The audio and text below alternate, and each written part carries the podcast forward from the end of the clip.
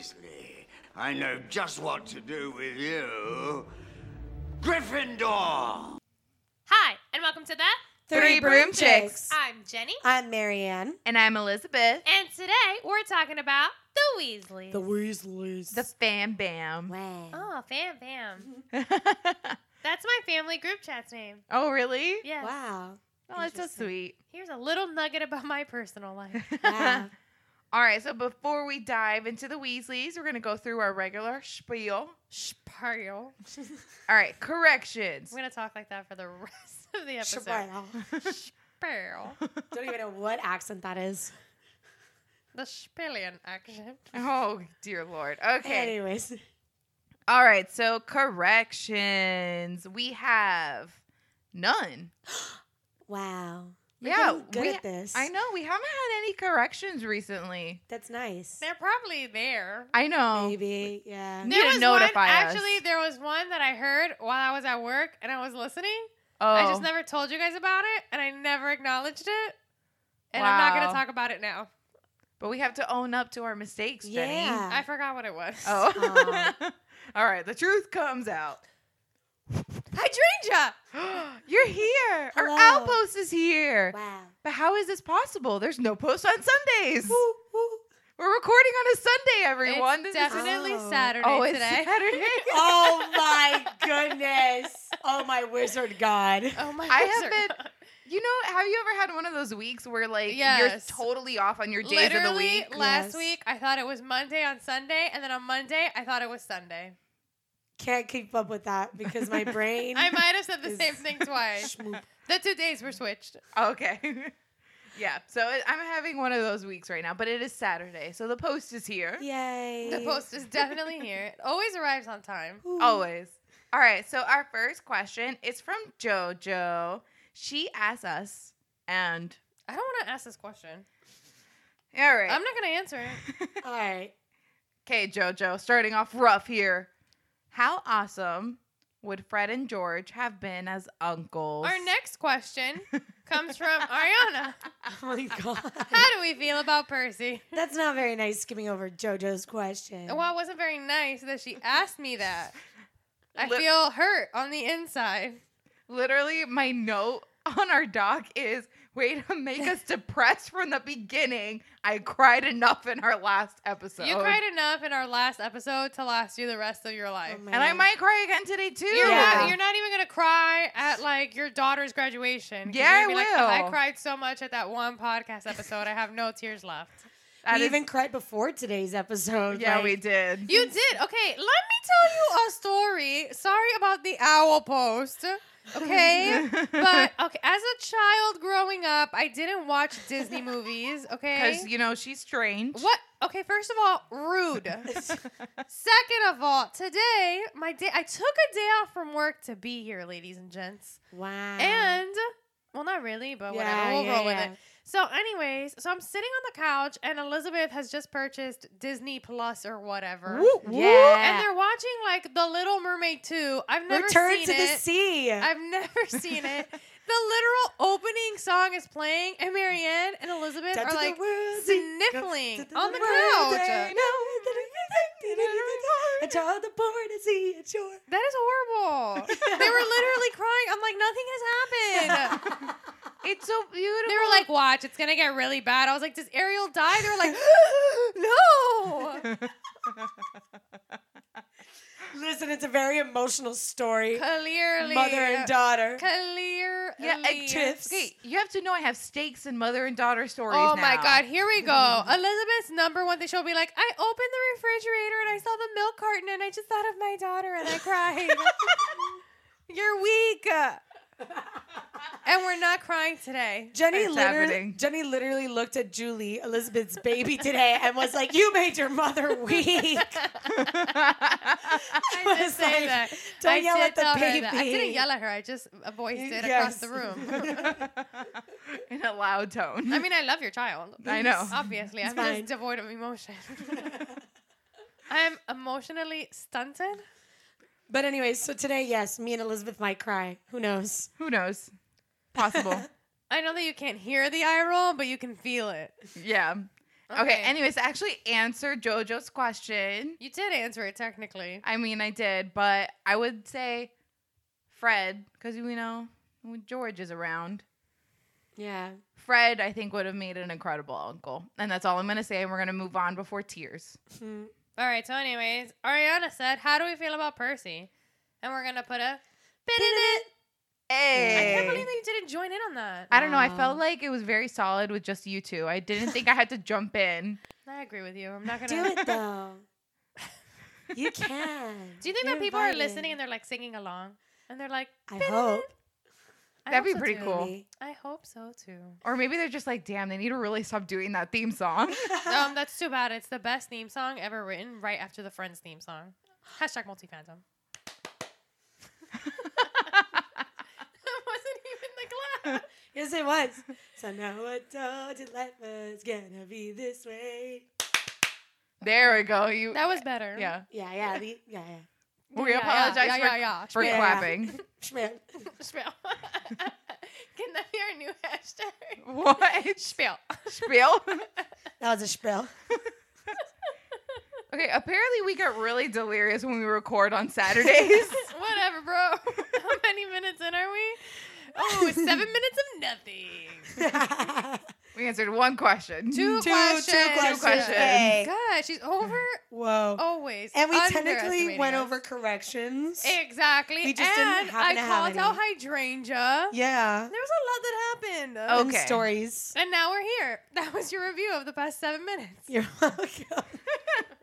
All right, so before we get into the meat of Uh, the this is where episode, Elizabeth is gonna cry. I can Oh, already feel it. I don't want to look at her. I don't want to look. Oh no. Do you want me to just say it really fast? no, No. no, I want to set it up. Oh, okay. All right. All right. Mm. All right, so we have a uh, big announcement, everyone. Gigantic.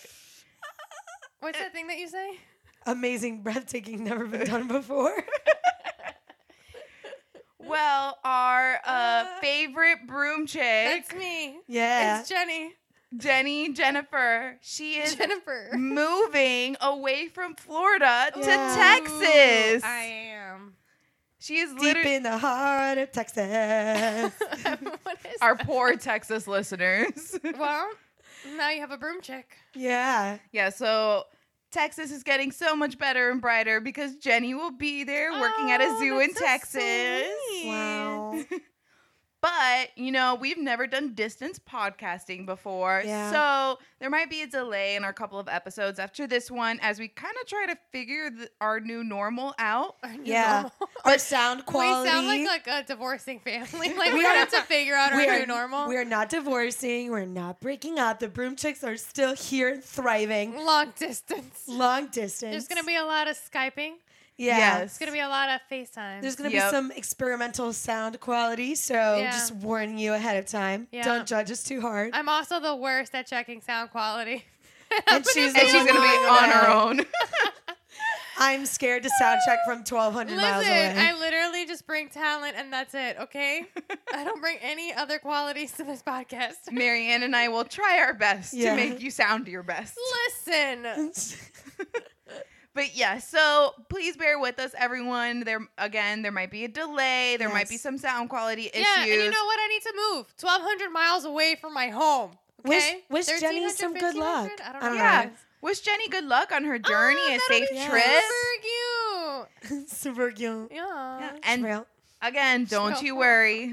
The broom chicks, we are here. We Yeah. are here to stay. We'll just hear, you know, like we'll be here a little late. Yeah. We'll have A we little still have tardy. episodes lined up. We're gonna We be on, do. we're gonna be on Cuban time. Yeah. Yes, that's very appropriate. The Instead most of like Cuban time. 15 minutes late, we're gonna be like 15 days late. Yeah. yeah. Yeah. Listen, I don't want to get any grief. I'm moving my life, okay? Yeah, man. Yeah. So I'm just gonna stop talking now before I get emotional because this is our last recording, all in the same room. Okay. Bye. Yeah, babe. That's not true. I can come back for like holidays and stuff. I guess, but those are special occasions. It won't be the same. oh. Um, Maybe we could do like a special occasions podcast. All right. So, anyways, Oh, moving God. into the Weasleys. Did you know that they're a pureblood family of wizards? What? Yes. No way. But they are referred to as blood traders. Why? Yeah. So they were Uh, 'cause they're with originally. people. Yeah, they were originally part of the sacred 28 pureblood list, Yes. and they were taken off the list, not because they aren't pure blood, but because they like to brag too much about their relationship with muggles and There's so much some of the muggles in their family. Yeah. Yeah, whatever. So Mound you, the Malfoys are over there. Mound you, mind you, the Malfoys are over here. Like we're not friends with Muggles. What? and yet all of their money comes from muggles. we muggles. don't have Yeah. Muggle money. It's fine. Whatever. I can't talk today. I think we're gonna have a problem.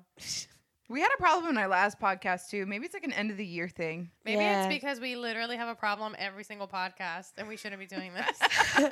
Maybe we should.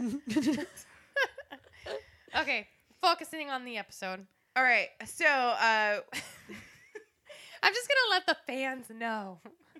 I need to like get this episode done because I literally have lived in like you know like normal weather. You know, like it doesn't really snow in Florida, and I'm moving in like the dead of winter, and I need to go buy jackets today because I don't own any. So that's your little second piece of like personal information. The end. the end. Okay, back to the Weasleys. So this is actually a quote from uh, J.K. Rowling herself talking about. Oh, I don't know, some author of this series. I'm sorry. I'm literally sidetracking you. Why do Yes. we have? Why do we have a Harry Potter podcast? We don't know anything. We're just like, what is that? What is that? All right, No ladies, idea. let's focus. Let's focus. Okay. Spiel. So, J.K. Rowling talked about how the Weasleys got their name and why they're all redheads. And I just love this quote because she's like, she basically says weasels have a bad reputation as unfortunate, even malevolent animals. However, since childhood, I have had a great fondness for the family Mustelidae, which is apparently the Oh, you almost said it right. Almost, almost. so she's like, they're not so much malignant as maligned. For some reason, she has like this connection to this family of animals. Mm-hmm. Anyways, and she also says that there are many superstitions associated with redheaded people, and most state that they are in some way unlucky. But this is nonsense. I happen to like red hair as well as weasels. Oh, And that is why she put them together. oh, Fun fact for you all. the Weasleys. Oh, it's me. So they live in a place called the Burrow, What? Ooh, which um, I'm pretty sure that weasels burrow. They do? Ooh. Shouldn't you know our animal expert? I was saying like I'm pretty sure to not make myself sound like you know cocky and great, but they they do. Okay. They burrow. Wow. Come on. Yeah, I'm, I don't know. I'm really not sure. I lied to you. Let's live Google it. Live Google. I'm pretty sure. Yeah, like when they make their little homes, they burrow. Okay. Yeah, but So- anyway, so the burrow that the people Weasleys live in is outside of a village called Ottery St. Catchpole. Ooh. Is mm. this like a regular village or like a wizarding village? Ottery St. Catchpole is a regular village, and they It live just on has- the outskirts, so she has a bunch of wizards Yeah. living outside like of this outside village. of it. Yeah. Which I would want to live in Ottery St. Catchpole because like you'd be like super defended because Yeah. yeah, magic. and they're you're living near the Diggories Yes, and the which- Love ew. Goods. I have a very big problem with Amos Diggory. All right, interesting. Sorry, I just thought I would let you know. It came up. I don't. I mean, like, I feel bad for the guy, but like, okay, tell me that the when you were reading Goblet of Fire in the beginning, and he's like, "My boy is better than Harry Potter. He can fly." Didn't you want to punch him in the face? And I wanted to punch him in the face in Cursed Child too. Oh. I didn't want to punch Uh. him in the face at the end of Goblet of Fire because I felt so horrible. But still, I don't like him. Okay. so the Burrow's cool because it's like, I guess like one of the first. Oh no, it's the first wizarding home mm-hmm. that Harry visits, and he's like, I freaking love this place. I was gonna say a bad word, and then Ron obviously is all like, Oh my god, you love this place, and um, and then it's also the headquarters for the Order of the Phoenix. When Yes. Grimmauld Place has been compromised. Dun dun Dun, dun. dun, dun, on the lamb. So the entire Weasley family fights at the Battle of Hogwarts. I just threw it, that in as like a general Weasley fact. Yeah. In case you Which didn't is like it's really gonna come up probably in like each individual person's Yeah, little 'cause- profile that we give them. Mm. Oh, yeah. But they do. All right. So to review for the Weasley family that we are going to to discuss, we are going to talk about Molly and Arthur Weasley and their seven children in Yes. order of birth. It is William, Bill, Arthur, Charles, Percy, Percy. Percy. Spiel. Sprout. Percy Ignatius. Ooh. Fred. George. Ronald Bilius Weasley. You're so weird. And Ginevra. Generva. Gen- Isn't it Generva? Or It's have I Ginevra. it- I think it's it? Ginevra. I've Yeah. been reading it wrong my whole life. Yeah. Well, her name It's is not- Minerva to me. It's not Minerva Ginevra. It's like Minerva Ginevra. I'm googling it. Google. Yes, I don't AKA you. Ginny Molly. Molly. All right. So I did not know this. Genuine. Oh my god, you're right. I've been reading it wrong my whole life. I life. wrote the note. I did not misspell it. Listen, people make mistakes. Everybody has those days. Everybody knows what. what I'm talking about. Everybody gets that way. Disney Plus has Hannah Montana. hashtag multi-fandom. Hashtag we should be sponsored. But Yeah, we should. By Disney Plus. But actually, like, thank you, Elizabeth, who is going to give me her Disney Plus information because I'm poor now and I can't afford TV. And so she's providing me with the Lizzie McGuire. Oh yeah. Oh, yeah. okay. So, fun fact, both Ooh. Molly and Arthur are related to the Black family. Yes. However, Arthur and Sirius are more directly related. They're Mhm. actually second cousins once removed. Arthur's mom is Cinderella Black, and uh, she married his father, Septimus Weasley. I already knew this. Okay. Wow, congrats. You want a cookie? Yes. Yeah. Here It go. mentioned in the books at some point. Sirius does say, like, oh, you know, I Arthur's basically like a second cousin or whatever. Mhm. Yeah. Love that guy. Who? Sirius Black? Sirius Of who? course. Sirius Black? Oh. I thought you were gonna go like full name, like you do oh, with Ron. Sirius Orion Black? There we go. Thank you for fulfilling my dreams. You're welcome. All right. What I love uh, personally about the Weasleys is they are basically the central family in the Mhm. story. They are actually the only really intact family on the good side that we get to experience Yeah. often. Oh, yeah. Um, you know, we don't see Hermione's family, then she has to obliviate their memories. We Harry doesn't have a family outside of the Dursleys. and the Dursleys are awful. yeah. Neville doesn't have a family. I mean, Luna's does. mom- He does, but we don't see it. Yeah, we just see his grandma, Luna. Her she only has her dad. Ugh, so sad. Yeah, Yeah. so the Weasleys are a really important plot to like po- bleh, I can't speak today. All right, everybody. the That was a good episode. Have a nice day. Goodbye. Bye. All right. So they're they are a very important part of the plot in that sense because a lot of the storyline centers around them and their family dynamic. Yeah. So much so that two of our main characters end up being married into that family. I mean, well, there's Mhm. also just so many of them. yeah, they're they're just there. They're just everywhere. And it's a good, like, another direction of the Wizarding World families that we don't get to see. Yeah. Because we do see, like, the Malfoys, for example, but Ugh. they're obviously not on the good side. Obviously. So we get a taste of, like, a good, what a good family structure kind of looks like in the Wizarding World. Yeah, which is really nice. All right.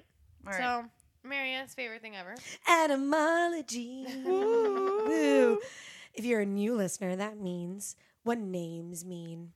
So basically, that means what names, names mean. mean. Basically, so what's really interesting about the we- Weasley family, so there appears to be a pattern in the family of members having names that may possibly allude, or should I say, allude, not allegedly, allude to figures in medieval history and Arth- Arthurian legend. I don't know if I said that right, but basically King Arthur for any of those you, of you who know that. So Arthur Weasley, duh, shares a given name with King Arthur, the central character of the Arthurian legends. Then the eldest son, Bill, has the same given name as William Marshal. Between the mid 12th and early 13th centuries, this knight rose from obscurity by serving for Plantan. Plant. Nope. Nope. Plantagenet. Yes. Kings of England.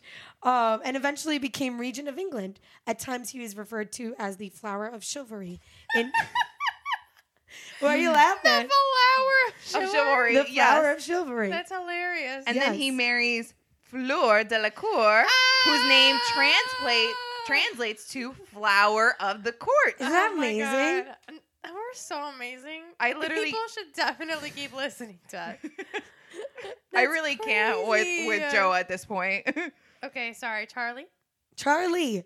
So Charles Weasley's name may be a reference to Charlie. Charlemagne. Charlie. You bit my finger. Then there's Fred Weasley's name is a uh, that is a diminutive of the name Frederick, which may be an allusion to Frederick Barbar- Barbarossa. Sorry, I was going to say Barbosa. Like, Oh my Like God. Pirates of the That's Caribbean. what I thought of. yeah, uh, Frederick was an emperor of the Holy Roman Empire, served in both the Second and the Third Crusades. His nickname Barbarossa means red beard. oh. Mm. Isn't that a, isn't that a pirate? But you're thinking Blackbeard Well, there you go. Maybe there's a red beard. or Black Stache. Black Stache. Mary Marianne's drama kids just performed Peter and the Starcatcher. It was an Yeah. incredible show. Yay! Thanks. And one of the characters, his name is Black Stache. It's kind of like an homage to Blackbeard. And then he's kind of becomes another important character. Spoiler alert. He becomes the Captain Hook. Yeah. Captain Hook, Peter Pan. Wow. And then George, obviously Fred's twin, his name may be a reference to St. George. Oh, So that's um, pretty straightforward. So now moving to Percy. All right, so Per- Percy's name is a diminutive of the name Percival, which was the name of one of Arthur's Knights of the Round Table. Wow. I always have to say that that way. Just let me live. And actually, I'm really excited. We get to go into Ron's etymology, which we really didn't start doing when we were doing our uh, Golden Trio. Yeah. Baytown. Baytown. Yeah, the, The original, original. Bay. All right. Ooh, the OG Bay. Wow. All right. So, firstly, he shares his name with King Arthur's spear, Rongominiad, which is uh, which Geoffrey of Monmouth affectionately called Ron. So that's pretty cool. Wow. And um, if you were to take the name Ronald and switch the N and the L, you would have Roland. And Roland historically is a military leader under Charlemagne, and he was responsible for defending like the Frankish kingdom's border with Brittany. Um, and later he became the subject of a chanson de geste. I I don't speak French, so I'm probably saying that incorrectly. Um, which is considered one of the earliest pieces of French literature, and it was very popular throughout that era. And there's a lot of like history with Ron's name. Like, Wow. Because he's the most Yeah. important. wow. I Okay. didn't say that. It's called Harry Yeah. Potter for a reason. All right. So, I'm just saying. Jenny's giving me a look. But you could put it up with Joe. All right. So, I, another possible etymology behind Ron's name is that it's actually a derivative from the Old Norse name Reginald. And if we remember when Ron uses Yeah, Polyjuice gonna say potion, that because I haven't That's read these amazing. notes. uh, he turned into Reginald Cattermole when they were That's so infiltrating the ministry. And so, actually, there were two Reginalds in the 12th century in Arthurian legend that actually Jo may have alluded to. Um, there's Reginald of Durham, who was a monk, um, and he chronicled the life of Saint Godric, who who else has the name Godric? Godric Gryffindor. Gryffindor. And then That's so cool. Jenny can't with my accents today. and then we have uh, Reynold of Chatillon, and R- Reynold is also a cognate of Reginald, and he served in the Second Crusade and ruled as Prince of Antioch until he was captured and executed by Saladin. Which, when discussing the Deathly Hallows with Harry and Hermione, Ron states that he favors the Elder Wand, whose original wielder was Antioch Peverell. Wow. So there's a lot of connections here. Why is JK like so scary, amazing like this? This is this is honestly terrifying. Like honestly, I don't know what's more terrifying that she did all this research to find these conne- these connections, I or don't think she did. that she just stumbled upon all these connections. Yeah, I think it was totally by accident. She wrote the books, and then it just happened. That's insane. I'm obviously joking. She had to Yeah. have done the research, but that's this is just so in depth. Like Yeah. so in depth. Like the whole flipping of the L and the N, like what? hmm Yeah. What? I'm stunned. Yes. And then finally we have Genie Ginny's. Genie's. Genie. Ginny's etymology, and uh, her full name is Ginevra, which is the wow. Italian form of the name uh, Guinevere. I believe that's how you pronounce Yes. it in Yeah. French. Yes. Um, again, I'm really sorry. And Guinevere was actually Arthur's queen. And that's so cool because in the Arthurian legends, I'm pretty sure Guinevere is the only female Yeah. in that entire plot, and she's the only girl in the like family. Yeah. Besides, I mean, like besides they Molly. ignore Molly. But I mean, but it's fine. no, but I, what I mean is that is she's the only female out of all her brothers. Yeah. So that's really cool. All right. Wow. Welcome to Molly Weasley. Molly Aw, Weasley. Our matriarch. Yeah. Oh, I'm gonna say some stuff that's probably gonna mm, like really piss off Elizabeth. Great. It's fine. I'm not. oh, I'm not gonna say. I'm gonna ask about that. Okay. No, no, just do it. Okay. Well, we'll get there. So originally, Molly was not a Weasley. What? What? Is She that was a how maiden names Prewett.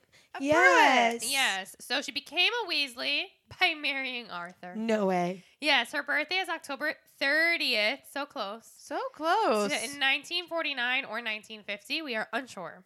She had Mm. two brothers, Fabian and Gideon Prewett. We'll get there. They were part of the original Order of the Phoenix.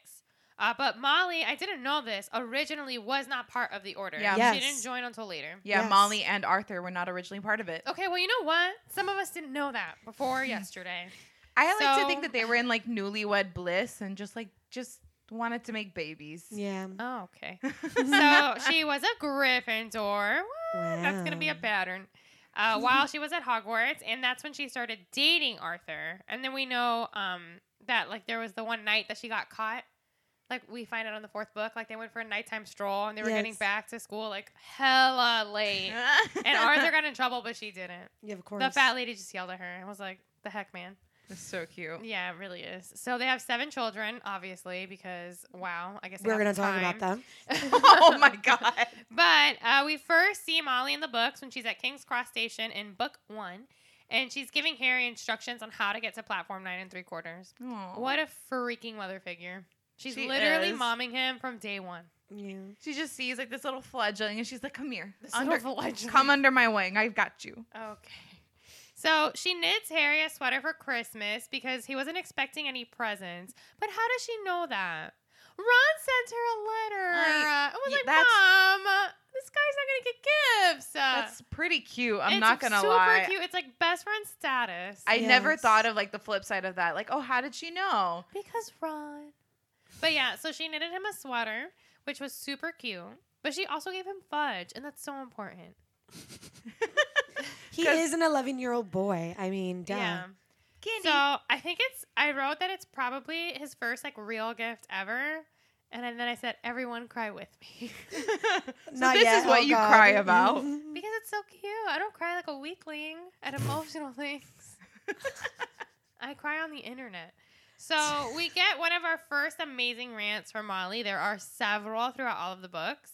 Um, but I guess like the first like major one is when the boys steal the car in book the, two. the legendary Howler. Yeah. Well, no, even before that, like when they get home. Oh, she yes. was like, "Bed's empty, no notes." God gone. Yes. so freaking good. And then literally right after that, we get to school with the car, and we get our second rant with the howler. Yeah. Oh man. That one is just. Mole. mm-mm. How dare you steal that car? if you put another toe on the line, so good. I sent uh, the broom chicks the other day a video of a kid who dressed up as the Howler for Yes. Halloween, and it was So amazing. good. He like You know what? memorized the whole like Controversial Howler. opinion. I think the howler is better in the movie than it is in the book. Oh, for sure.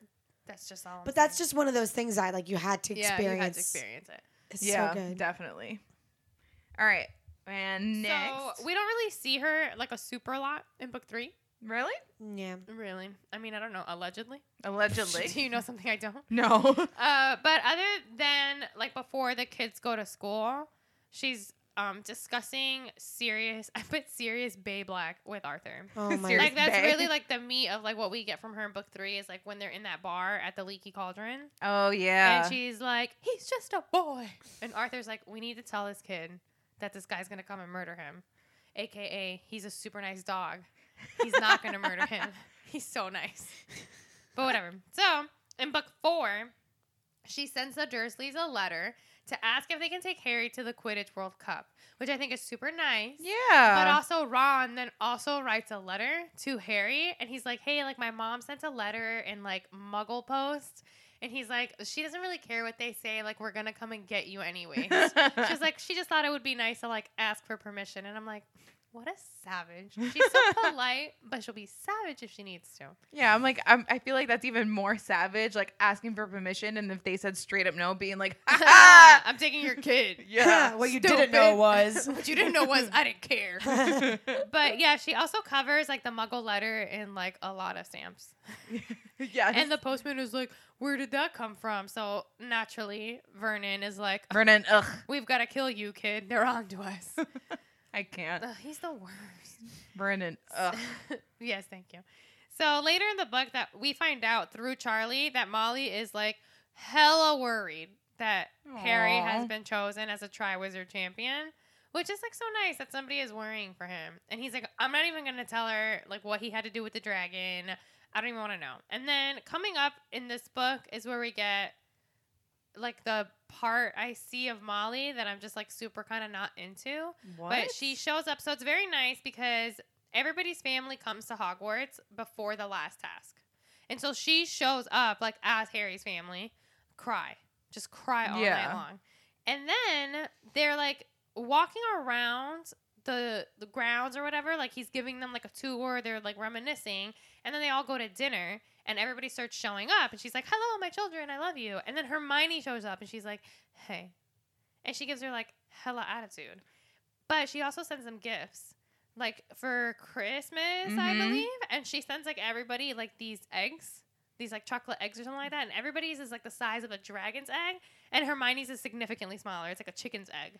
But that's because of the Rita Skeeter. I stuff. understand that. But why would you believe that? You have known this girl for four years. You know that Rita Skeeter causes problems. She really wrote nasty stuff about your husband and the Ministry of Magic all year long. All of a sudden, like she hates Rita Skeeter when she's talking about Arthur and the ministry. And she's like, yeah, she's so awful. Boom, writes about Hermione. And she's like, how dare that little girl? Like, no, I'm not here for Molly. I will say, I think this is one of her flaws. Thank you. You know, she's really into like the gossiping and, you Yeah. know, her obsession with Gilderoy Mm-hmm. in book two, and now this with Hermione. You know, she's not perfect. I'm not Yes. saying that you have to be perfect, but I'm like stuff like that just bothers me because I'm like, you know Hermione, like you know that she's not a bad girl. Like she literally lives at your house over the freaking summers. She's with your son all the time. Like, please. Yeah.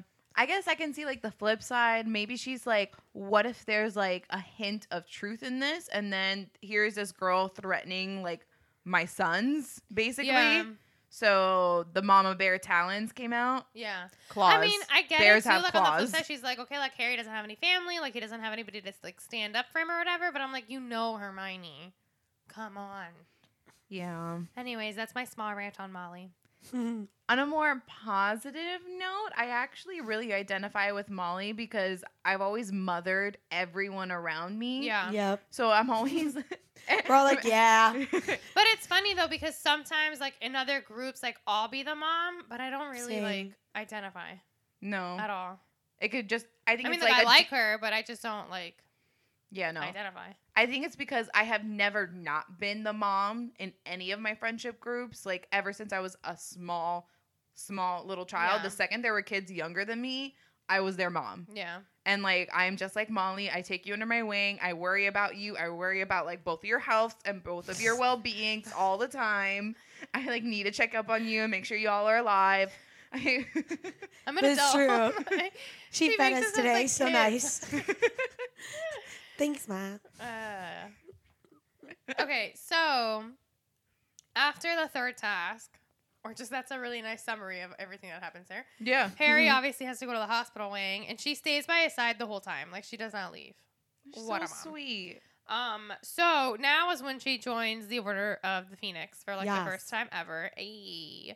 Um, she is now having fights with Sirius Black about Harry's like welfare, basically, and what he should and shouldn't know, what he should be allowed to participate in or hear or whatever.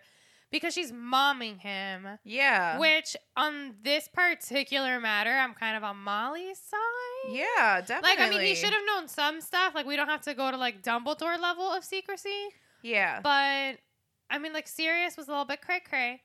So I get it, but it's just like a difficult situation to be in because like nobody is really his parent. Yeah. it's weird. yeah, it's really weird. But yeah, I feel like it should have been more of like a happy medium of both what Molly and Sirius wanted. Like Molly wanted the extreme protective mothering part of it and not let him know anything, think that everything is hunky dory and fine, Yeah. and completely ignore the fact that he saw Voldemort come to life in front of his eyes. Yeah. And he plays a very big important role in that. Yeah. Whereas Sirius treats Harry as James. And it's like, no, Harry can do all this. He can come and fight with us. He can do this and this. He faced Voldemort. Let's do it. And you're forgetting that he's 15 years old. yeah, He should not be as involved in all of this as he should be as involved as little as possible at 15. and Yeah. as little as necess- like necessary. Yeah. agreed.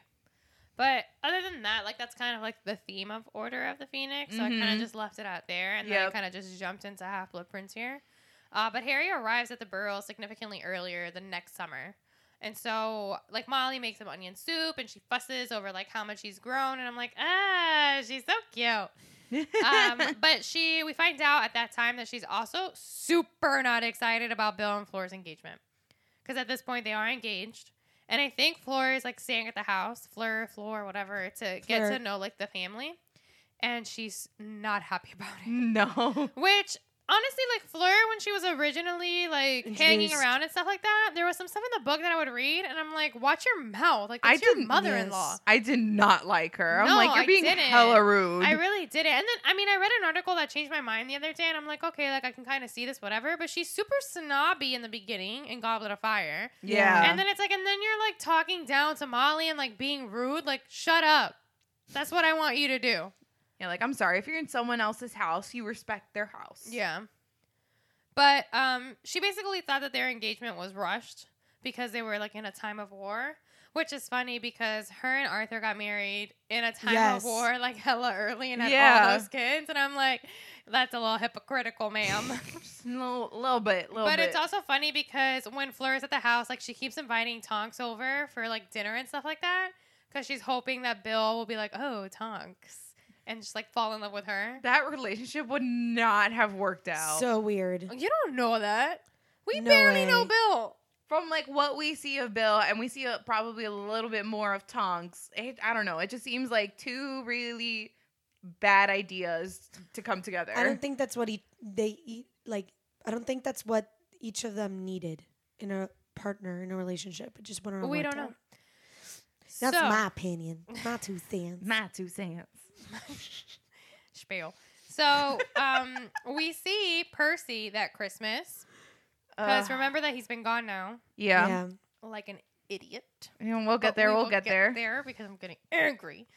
But uh, we see him that Christmas when Scrimgeour comes to like talk to Harry, and she gets so excited that he's back because Scrimgeour lies, and he's like, "Oh, like Percy wants to see his family, he wants to chit chat, whatever."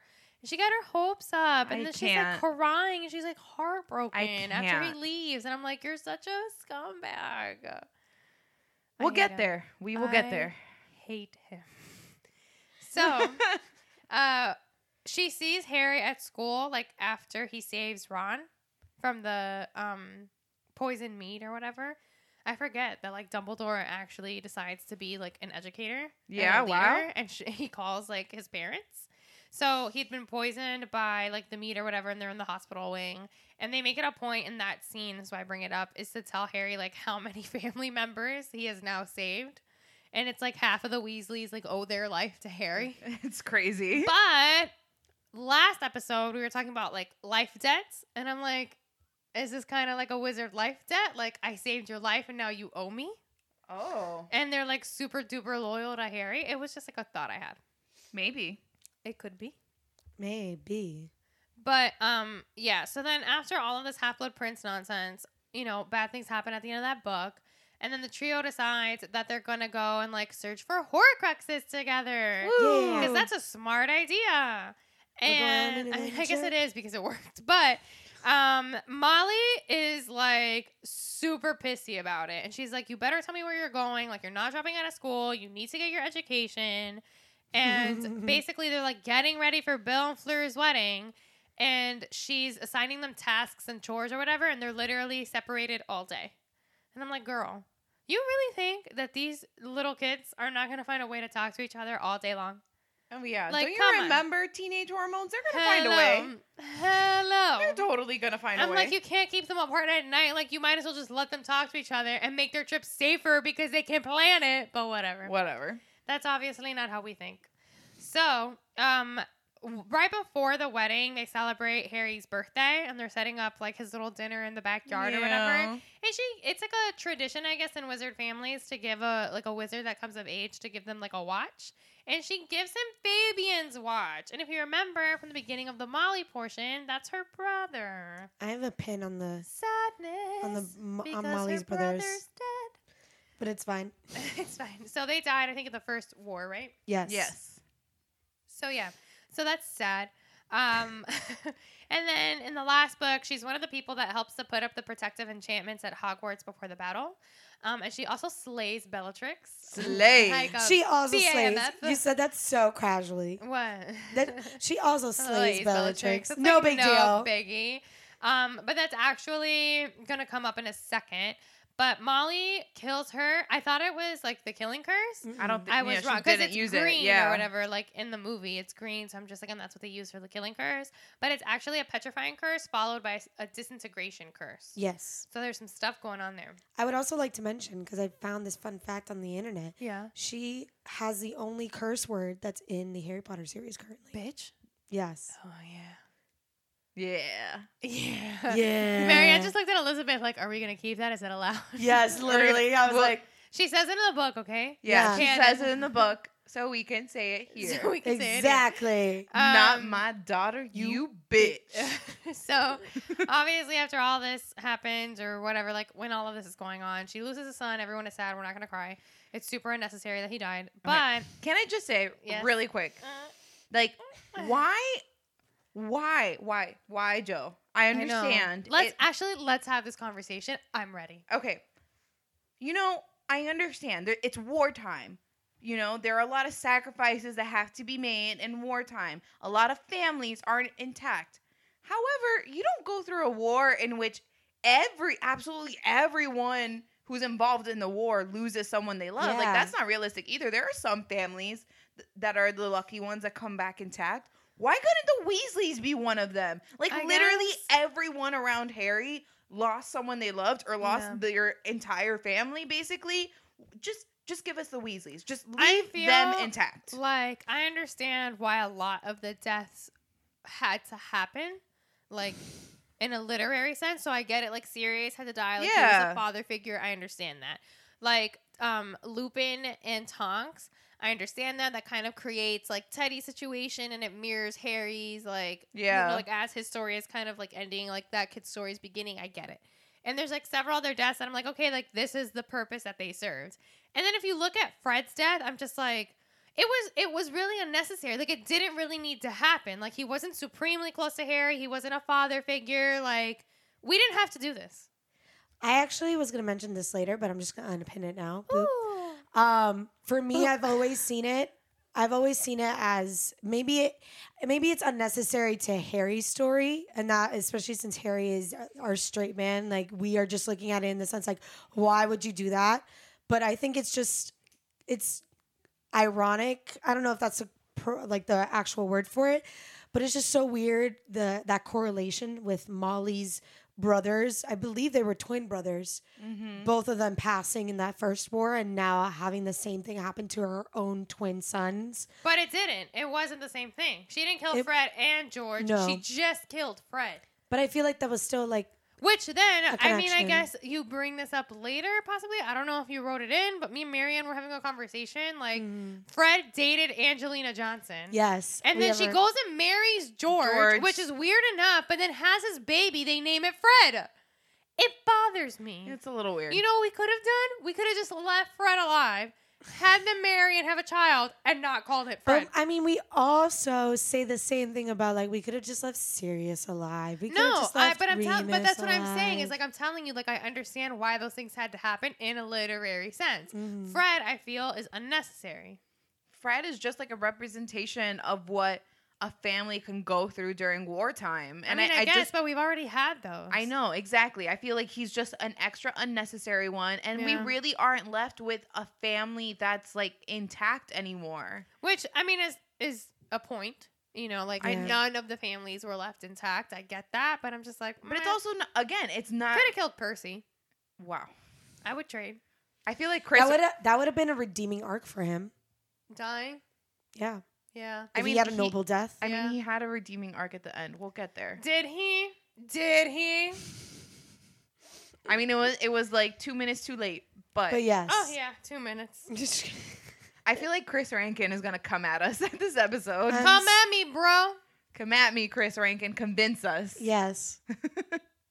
I wanted to tell you guys. Yes. So I was looking, obviously, Pottermore dead, RIP, Wizarding World still slowing down the process, but there was some skills mentioned on like the Harry Potter like wiki page or whatever, and I stole them, and here they are. Yeah. So she's actually skilled at dark magic, That's kind of crazy. isn't it? She knows like a bunch of like hexes and dark curses and whatever, and that's actually what kills Bellatrix is dark magic.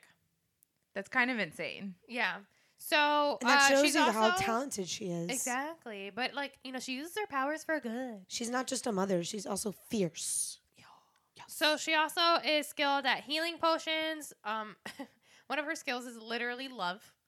Um, apparition, non-verbal magic, dueling, and charms. Wow, she She's is good at a lot. She's literally good at like three, no, like four of the main Hogwarts classes. literally. Yeah, the core classes. So yeah, and that's Molly Weasley, my friends. Wow. But what I wanted to talk to Elizabeth about oh, Oh, I'm nervous.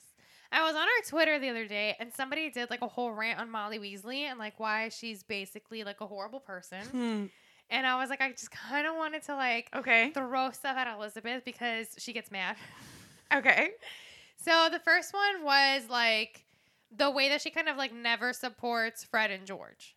And she's always kind of like scolding them and she doesn't really take it serious when they say that they want to like open a joke shop and stuff. So they were saying that like she's basically like not being supportive of her children. How do you feel about that?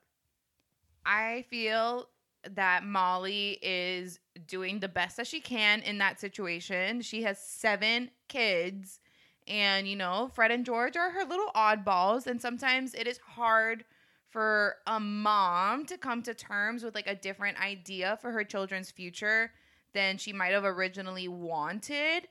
And you know, these kids have been jokesters their whole life. And so it's very hard for her to take them seriously with this path that they want to go on, especially because they, you know, she doesn't see the the geniusness behind a lot of their pranks that they've done throughout their life. So I just feel you know, it's just a mistake that some moms can make and it's unfortunate, but at least in the end she does support and love her children and she was just doing the best that she could.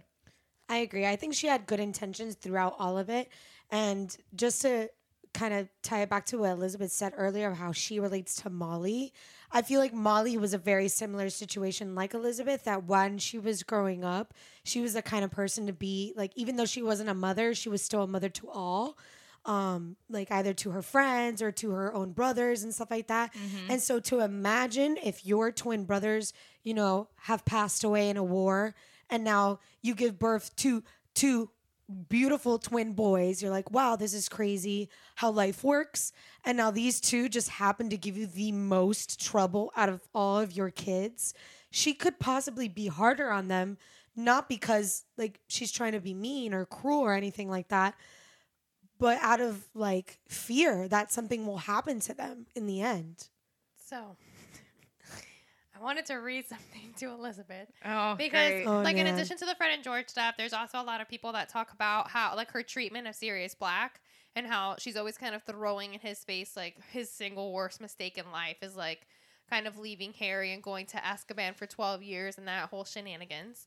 Um, but basically, the point that these people that I'm reading from are trying to make is like she's just like kind of overbearing, like she's unwavering, blah blah blah, and she causes all these issues, and she's kind of like disrespectful. And even though her feelings are rooted in caring for other people and like the fact that she is terrified because she's already been through a war, she's disrespectful. And just because she's scared doesn't make her right. I wanted to read something because it's like the direct opposite of Elizabeth as a person. It says she's not a villain and she's not an antagonist, but on a strictly personal level, I hate her. In fact, the only person I'm certain that I hate more in the series is Umbridge. Even Voldemort and Bellatrix, as unrelentingly evil as they are, don't inspire the same visceral reaction in me that Molly's overbearing, unwavering, unending arrogance does. Wow. Wow. Yeah. That's personal. People are mad. Okay. And I That's a feel like lot. it needed to be represented on the podcast. we needed to address it. Yeah, I'm gonna address it. I'm just This uh, I'm- article I'm is literally personally- like an essay. I'm personally I want to ask that author like trying to find their names so that we can give them like credit. the, this is really bad, but like Oh. this like the psycho do not call the author this out. is no. we shouldn't know. I mean, because I said their words. I read it. oh, okay. I mean, it's on Quora, and their name is David. That's all I'm gonna say. Okay. I'm not gonna give you a last name. you can Google it later You can if you're it interested. later. I mean, I- it's on the internet, so Yeah. it's public. I don't know. Maybe I want to have a conversation with David from Quora and like see. This is a psychologist in me coming out. Where the root of all of this Hate Insec- is coming. insecurities of They also blame Molly for Sirius's death in that article. whoa. Yeah, what? Elizabeth is not having it. What? because basically like they're saying that like harry like had it had it been like a different situation that harry would have never like rushed to like the department of mysteries to like go and save him because he would have been safe blah blah blah and like that's what caused his death I'm sorry, but Harry would have rushed to judgment anyway because he Yeah. was a 15 year old with no well sense and of it's willpower. harry but and also it's Harry. sirius is just as responsible for his death as anybody else Yeah. I would just like to say because there, I feel like there is a fandom out there that hates on Molly. You know, moms aren't perfect people. They They're are people. people. with, you know, that make mistakes. And unfortunately, a lot of people in the universe put them on this high pedestal because they are mothers and, you know, they should know better, but they don't. They're figuring things out as they go. So, Just Mo- because they like give birth to someone doesn't mean that they're any less human. They still are just as human as they were before. They have flaws. Exactly. And unfortunately, do these flaws sometimes, you know, hinder the you their children's upbringing because of their own mom's like insecurities? Maybe. And we see it in Molly and like you know, I'm sure many of us have had those instances where our moms where their flaws got in the way of like us or whatever. But that's that's okay though because they were just doing the, the best that they can. Yeah. It's another situation if she was doing it maliciously yes. and like really trying to like put Sirius down and being like no. like no you're not responsible enough she at the end of the day she was just trying to do what's best for Harry because she felt that motherly love for him. Her intentions were good. her intentions were good. And yes there were mistakes that that were made but at the end of the day she does feel sorry for Sirius's death. She owns up to her mistakes and I think that's the most important part of it. End of rant. Moving on to the rest of the Weasley family. Arthur. Yeah. All right. So uh, I'm just so happy that I did a little bit of research on Arthur because it just m- reminded me of what a good guy he is. So I'm going to start off with this quote that I found on Wizarding World. Yay. Wizarding World is not, is getting, slowly getting better and having articles out there. But the first, uh, first line of this article says, low wattage civil servant and henpecked dad of seven, or thoughtful, courageous hero with a bit of a spicy side. it literally, it literally says with, and then parentheses, whisper it, a bit of a spicy side. So I had to do it. I had to add that. So it was cool. But anyway, so we first meet Arthur Weasley in book two, chapter three. Um, that's where obviously the whole first car situation happens. dun dun dun Yes, as we talked about in um, when we were going over Molly, he is the patriarch, but we are not down with the patriarchy when it comes to him. Boodum cha, my little pun. oh, Um, so good in the notes Thank you. He um, people would normally say whatever the olden times say that the father is the, The head- olden times. in the olden times the father is the head of the household. But honestly, let's be real, that's Molly, not Arthur. But he's still very involved and still, I think, a very good father. Yeah. We know he is the head of the misuse of Muggle artifacts, which basically means that he acquires and investigates um, basically his number one passion, which is Muggle, Muggle culture. Um, he also gains the most knowledge to bring down the anti Muggle regime, which is the Lord's work. Listen to this next one. It starts a precious angel. Okay, so I wrote, he is a precious angel who has so much pure enthusiasm for Muggle culture. He really does. Since like a very like early time in his life.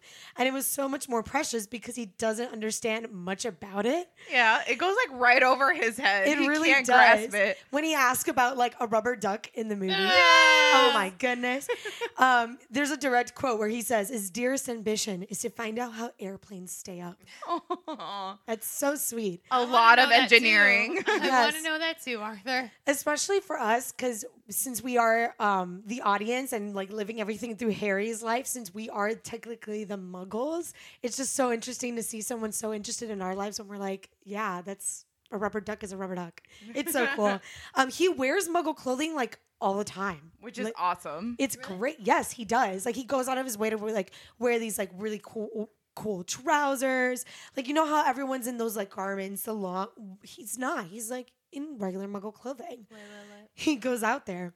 Um, he also has pronunciation problems like me. No way. Yes. And I just like remembered that. I was like, wow. So escalators for him became escapators. Amazing. Yes. Fan heaters. Oh my god, yes. Eclectic fires. Yes. And then telephones are, of course, Fellytones. fellytones. so I think he, he mm, I think he has a little worse than I do, but I just really bond with him in that sense. I have issues too, but it comes from a good place. But off, but still, he has a very mischiev- mischievous side, as good as he is. Mischievous. Which has to be where Fred and George get it from. Yes, it is. Because he loved illegally experimenting with the muggle and the magical, including, obviously, as we already know, the highly controversial enchanting of a Ford Anglia. Um, I've already mentioned, yeah, the children definitely get that like mischievous side from him. Like the fir- one of the first quotes and the the first reaction he has when Molly is like, "Look what your Oh God, sons yes. did," And he's he like- goes, "Did you really? Did it go all right?" And then he's like, uh, "I mean that that that was very wrong, boys. Very wrong indeed." I feel like Arthur and Molly's relationship is always like Molly, you know, being like very straightforward, like Yeah. the good mom. Yeah. And like Arthur being like the one who forgets that he's supposed to be a dad. 100%. And it's just like, hey boys, let's go, let's let's hang out. And then, and then he's like, oh wait, do your Little, chores. Like, Yeah. side- Okay, like hashtag multi fandom, but this reminds me of Mean Girls. Where the dad like lets her go out, and he's like, Oh my uh, God. "Can they not go out when they're grounded?" That's Arthur. Yes. That's Arthur. It is. Even in the same book, in uh, Chamber of Secrets later on, Arthur tries unsuccessfully, though, to persuade Molly to let him use the invisibility booster in the enchanted Ford Anglia so that they can fly unseen to King's Cross Station. Well, I mean, it happens, just not with Arthur. Just No. not with Arthur. But could you believe that? Like, just their like conversations, like, "Hey, can we use the Ford Anglia today?" And Molly's like, "No." like, are you crazy, Arthur? No. we could get seen. Um, this I didn't know, but he built the Burrow out of Muggle scraps That's That's pretty cool. because, of course, you know his passion. So in the movies, fun fact, we see whenever you like look at the scenes and stuff, the walls are covered in drawings, like kid drawings. Whenever a kid like does Yeah. something in school and they bring it back home, apparently like they wanted to add something as if they like kept those drawings all throughout their years. Um, and they actually for the production had real kids draw those drawings and then they put them all over the set. Aww. So it's really cool. Um, obviously, we've already mentioned it's Harry's favorite place, and it's just really cool because, especially if, within the movies, because the movies really bring those to life. And then, luckily enough for like me and Elizabeth getting to see that in the studio tour, you really get to see the like the Burrow be as warm, but also kind of chaotic That because it has those different levels. I'm sorry, Jenny, but You will. We will get you experience it. there. It's For everybody fine. who can't see me, I've literally turned away from my co-hosts. Moving. I will not look at them. Like Jenny's moving away. Oh. What? You feel bad when I'm not here? I will. I'm already depressed. yeah, be depressed. Aw.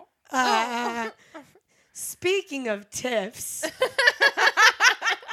We staged that. we did not stage your that. next note. My next note. So we all know his long-standing rival is Lucius Malfoy.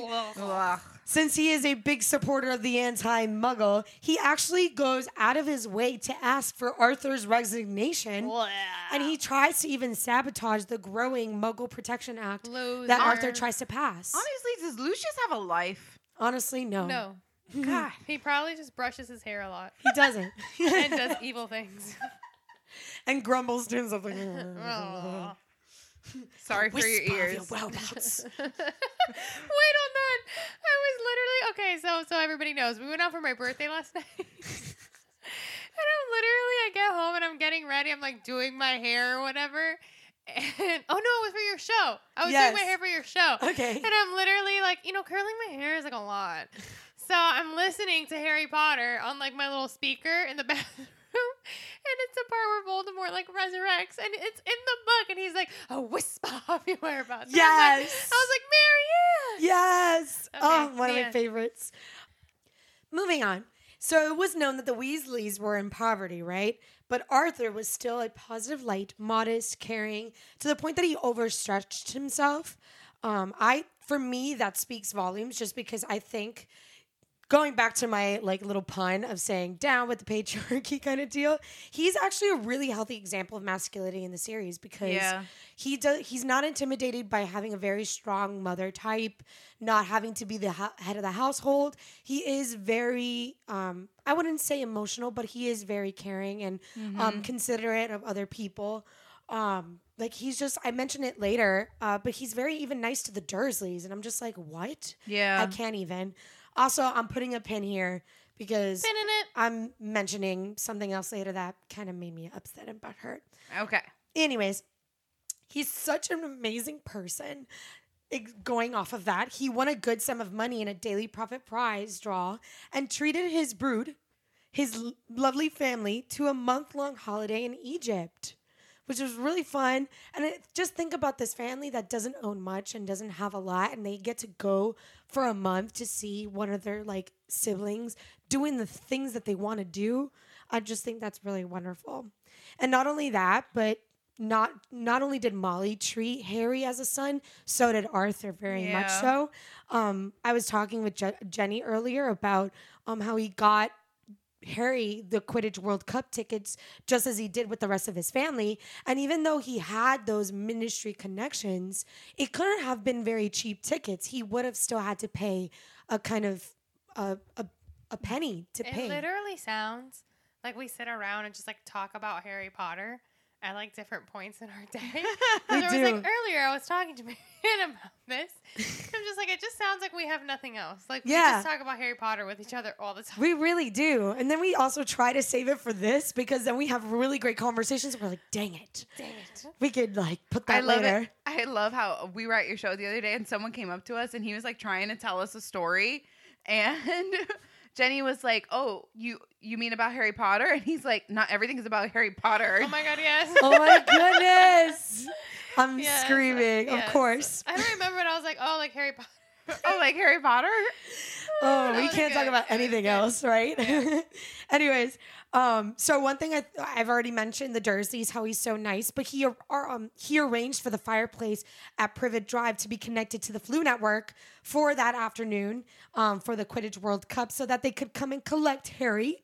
He spoke to the Dursleys, and I put like nada, like nothing. So he was so calm, like he's things were going on, like um, Fred and George gave um, He didn't. No, they did not give it to Dudley. they kind of placed it, They there. dropped it. Wow. They Yeah. knew Dursley was um Dudley, Dudley. was gonna eat it. He brought it upon himself. Uh huh. Sure. He Either did. way, He picked it up.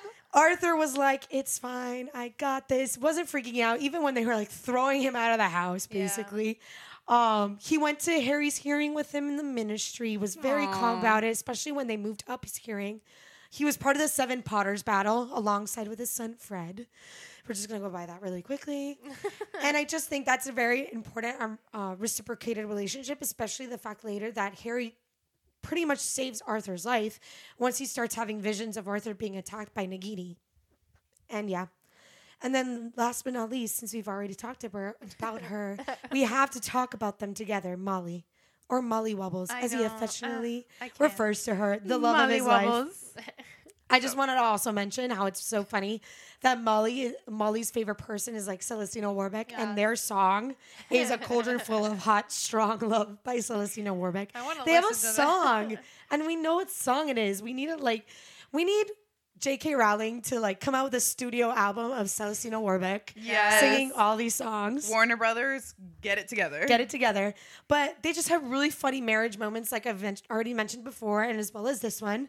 Um, uh, the actual quote quote says Arthur is furious when Fred and George for uh, at Fred and George for dropping the ton tongue t- toffee in the Dursleys' living room, and is certain that they did it on purpose, knowing that Dudley wouldn't be able to resist eating it. He threatens to tell Molly about the incident. But hesitates when she overhears him, having never actually intended to tell her. That's so cute. And it was like, oop, oops. But they're And just I oop. and I oop, and it's just they're a perfect ship together. And it's just such a great relationship And that as they perfect have. ships do, they sailed They right off into the sunset and had their first kid, William Bill Weasley. Wow. Hey. So, um, I am dubbing Bill Weasley Bay Island. If you're Oh. keeping track, Uh, love he's a new addition. Not He is- keeping track, but thank you. Not at all. Okay. Hoping you guys out there So, are taking uh, the oldest Weasley son, I wrote hashtag facts. my favorite. Oh, Um, he has a ponytail and a fanged earring, and then I wrote that he's probably super hot. Just sounds like he would be. Sounds like a dude. I'd be like, "Ah, yep, he's got a ponytail and a fanged earring. I'm there. I had a cru- I would have had a crush on him in high school. One hundred percent. He probably has a leather jacket, like a dragon hide jacket. Anyways, so he works as a curse breaker for Gringotts, and we officially meet him in Goblet of Fire because of the Quidditch World Cup. So we don't like like super meet him, but he's there. Cool. Um, when the Muggles are being attacked at the campsite by the Death Eaters, um, the guy who's like in charge of like the land or whatever you call those people, and his family are like up in the air. Oh yeah, yeah. Um, so when that attack is happening, he runs like right into the action and he's ready to defend them. I think it's like him and Charlie just like run straight in with Percy, I believe, and they're like trying to calm everything down. Um, so that's like nice and courageous. yeah. Um, we don't know like a whole lot about like him and Charlie because they're the Mhm. lesser like seen sons in the series, but those are the one thing that I know. That is the one thing that I know. Um, when the Order of the Phoenix is reformed, uh, Bill asks for a transfer to a desk job in London so that he could join and like be a part of it. So like he used to be a curse breaker, like off in foreign places. Now he's at London doing Dumbledore things. Do you guys remember when we were talking about like what professions we would do if we were in the Oh, Wizarding World? yeah. Oh yeah. And I mentioned like I could possibly would want to do be a curse breaker. It's because of Bill's Bill Weasley. Well, I mean, He's- like you already have a ponytail. Like all you need is a fanged earring. Exactly. I think I could pull it off. I think that you could too. So at some point, he meets Fleur, and they get engaged, and they're super like in love and stuff. Except and Molly's Molly not is not happy. Which we discussed. I know, but I had to write it again for the sake of the podcast. So while he's in the Order of the Phoenix, spoiler alert, Mad Eye Moody dies, and he is one of Whoa. the first people that volunteers to recover his body because he's hella brave. Mm. He and is. Uh, they look and they look and they look and they obviously can't find anything, but he tried. And he gets a gold star for it. He also is the one that gets attacked by Fenrir Greyback. oh, it's because you're reading my notes. Yes. I thought it was natural. No, I, your literally wrote in my notes. I, it's literally says Fenrir Greyback. Marianne screams. Um, Yes. he's Oh left my with a. God. I literally wrote. That. we probably scared people. What if like people got into an accident? I, I actually jumped at the table. Um, my God. So he's left with a scar after his attack from Fenrir, and he is left with an affinity for like rare meat, which is gross. It's delicious. The rare okay, the steak. meat sweats. Just pipe down over there. So, um, this is when Fleur kind of shows like her dedication. Molly's like, "Uh, you can't marry him now. He's ugly." And she's like, "Dude, are you like dumb? Still like this guy? Less cooking I have to do." And that's when Molly's like, "Maybe this girl's all right."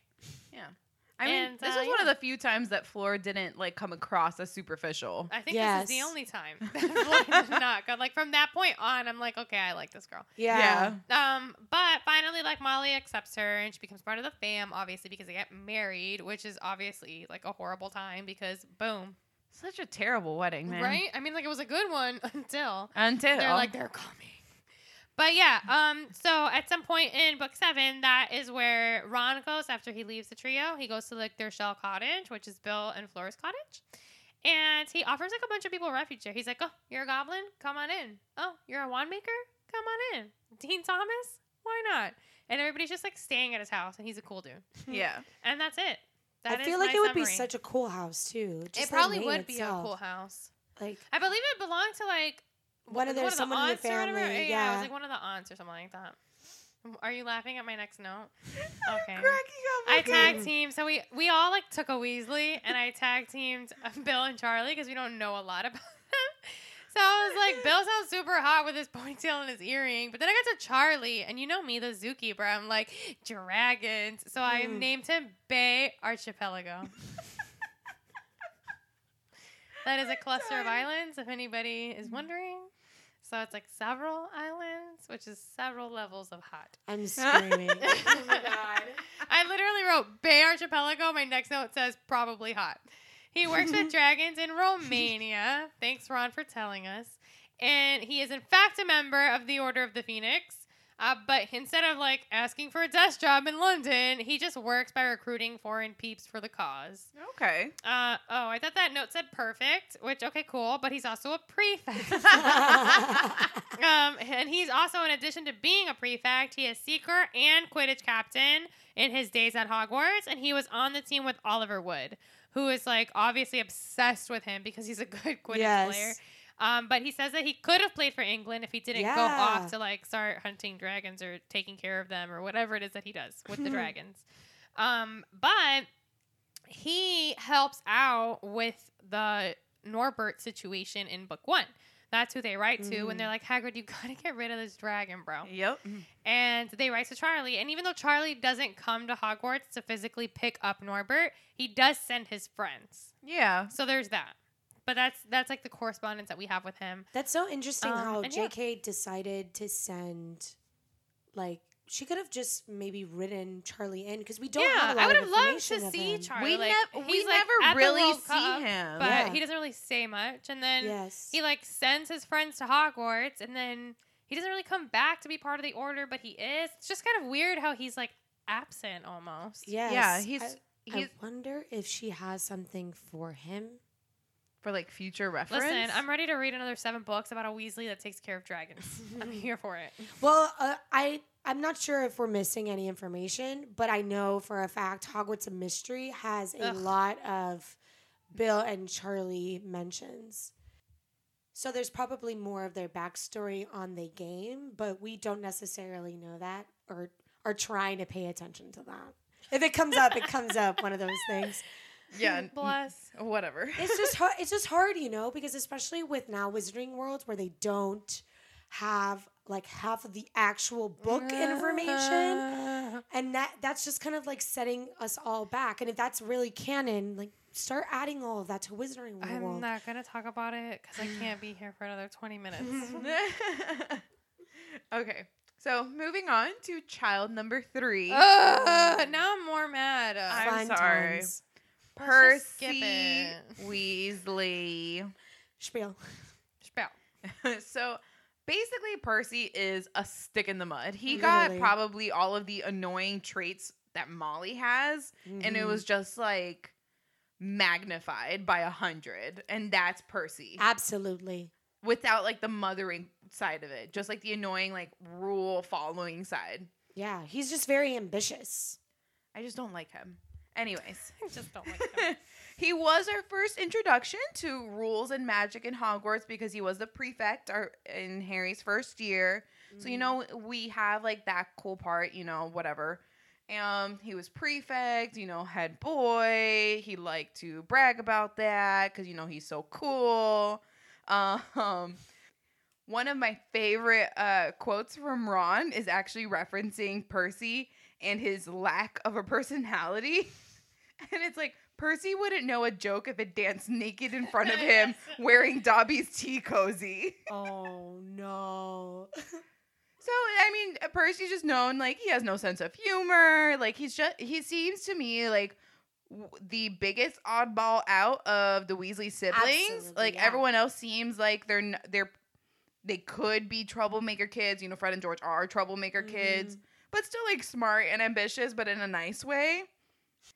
Um, one of my favorite parts of uh, Percy's story is actually when he starts being like hella shady, because he's like going around Hogwarts snogging Penelope Clearwater. That is my favorite part of like Chamber of Secrets. It's like, where has Percy been? What is Percy doing? And he's, he's like, he found a girlfriend. He's making out in corridors and breaking school rules. That is so great. The one time he'll ever do that. Exactly. And it's for a girl. I love it. Teenage hormones. Teenage boys. He's still a teenage boy. Yes. All right. So basically, we don't hear uh, much about Percy in book three, but then book four is when we really start getting into the Percy that a lot of us don't like. Mm-hmm. And that's basically him until the last second in book seven. But, anyways, it, he went to work for the Department of International Magical Cooperation under Barty Crouch Sr., uh, who loved calling him Weatherby, which I loved. Um, because you know Percy obviously just wants to be noticed and acknowledged, and like this guy couldn't even remember his name for the life of him. It's so great. He uh, later becomes the junior assistant to the Minister of Magic, and this is when things get really bad for Percy and his family. My eyes hurt from eye rolling. And this is where my pin will be unpinned. I'm pinning it. So this is around the same time that Arthur and Percy have a huge tiff over the summer before their um I and love what that I we're mean calling this a tiff. it is a little bit of a tiff. It's a huge tiff. So Yeah. before Harry's fifth year, this tiff happens, and Percy basically blames like the Weasley poverty, I guess, Wow. on Arthur, and tells him he basically sucks for not having as much ambition as himself and like any anybody else in the ministry. And this is like I said, this is around the same time that he announced he was becoming the junior assistant. And it's just so rude because one, that's your father. So how dare you like disrespect him for that and like blame your situation on that like eh, that money should not be important and not everybody has to be incredibly ambitious. I think people and, and i think this is one of percy's flaws and a lo- reason why a lot of people have an issue with the character is that not everybody's success is the same. Yeah. so success is a personal definition. It's whatever you find happiness and success is your own. So how dare you tell your father you should be more ambitious. Your passion is like basically sucks. You have nothing to show for. You haven't provided for us when that's not oh my god it's just i have Yeah, major issues on that and the fact that fudge only even promoted percy to spy on his father because he was close to dumbledore like i can't okay. anyways Moving on. Okay. To be honest, um, I'm honestly really happy that at the end of a lot of this, he felt some shame after everything he did because his family was literally always there to love and support him, even though he was annoying. yeah And then he just like turns around and backstabs his family. yeah The tiff with Arthur, like, you know, talking bad about his dad, his mom. And I'm like, dude, they tried their best and they gave you a wonderful childhood full of wonderful memories. absolutely And that's what counts. yes Anyways, it's all about parenting too like being like growing up to be a good human a good person they're instilling those values and morals in you as well it's not about material items I hate this dude. yeah. yeah Okay. It is basically only right before the Battle of Hogwarts that Percy reconciles with his family. Um, he already feels bad when he realizes in the beginning of like book seven when things really start hitting the fan that you know he he did wrong, especially by not going to the wedding, by like having his family in danger and not being there for them. He realizes this, but he's too ashamed of himself to actually like do anything about it. So he ends up avoiding his family for the remainder of that school year. And the only way um, he really knows about his family and what they're doing is he actually like keeps tab with uh, Aberforth um, just to see how his family's doing since Aberforth is part of the order. And so Aberforth obviously lets Percy know, like, hey, dude, literally your entire family is here fighting Voldemort. People are going to die. You need to get your butt over here. So Percy Which then, is funny that Aberforth is the one that's like, I guess, contacting him yeah, because that's a- obviously his family relationships are not pristine. yeah, you know that's a whole other episode. Yeah, I just think it's kind of not ironic, but It's ironic. for lack of a better term. Yeah. So I actually love um the way that Percy comes to reconcile, especially because there are a lot of really good moments between him and Fred um right before like the intensity of the battle. And so Percy basically says, "I was a fool, I was an idiot, I was a pompous prat, I was uh and then Fred's like, ministry loving, family disowning, power hungry moron. And Percy's like, yes, I am. It's very much like the parable of the prodigal son. Like he really just had to Yeah. Oh my God. Whoa. isolated. Yeah. to have to come back and realize what he had done wrong in that like hour of need. Yeah. And so so this is the part where we're already starting to get into the sad stuff. Um and this is actually something I completely forgot cuz maybe I don't really think I don't like to dwell on this part of the story cuz it makes me sad. Mhm. Um, but basically during the battle, Percy and Fred fought alongside each other for the majority of the battle, and Percy was actually dueling the then minister Pius Thicknesse. And in the middle of the battle, he like jokingly told the minister that he had resigned, which was super great because then Fred's like, "Oh my god, you're making a joke in the middle of this battle." But unfortunately, they had like this finally like this beautiful brother bonding moment where like Percy made a joke, Fred acknowledged it, and they were happy. And then Jo decides to write in that an explosion came down and killed Fred right in front of Percy. And Percy, and this is the part where I'm like, okay, finally, Percy, we're seeing like the good side of him because he is so grief stricken by seeing his brother die in front of him that he refuses to leave his body. Like this kid would probably be killed if Harry hadn't stumbled upon them and then Harry and Ron forced Percy to help move Fred's body into a safe space. Um and it's so sad because they they basically had to like drag okay, I'm just not going to go into that. Ah. and then Percy, full of like so much anger and sorrow, he storms back into battle, charging after Rookwood. Um, and he's just he just goes on this rampage trying to avenge his brother's death. And I guess that that is a nice ending to like Percy's arc, especially considering how bad he was. And I think um, when I was like thinking about this, Percy probably felt Fred's death a little bit harder than some of the siblings, besides George, because that's his twin.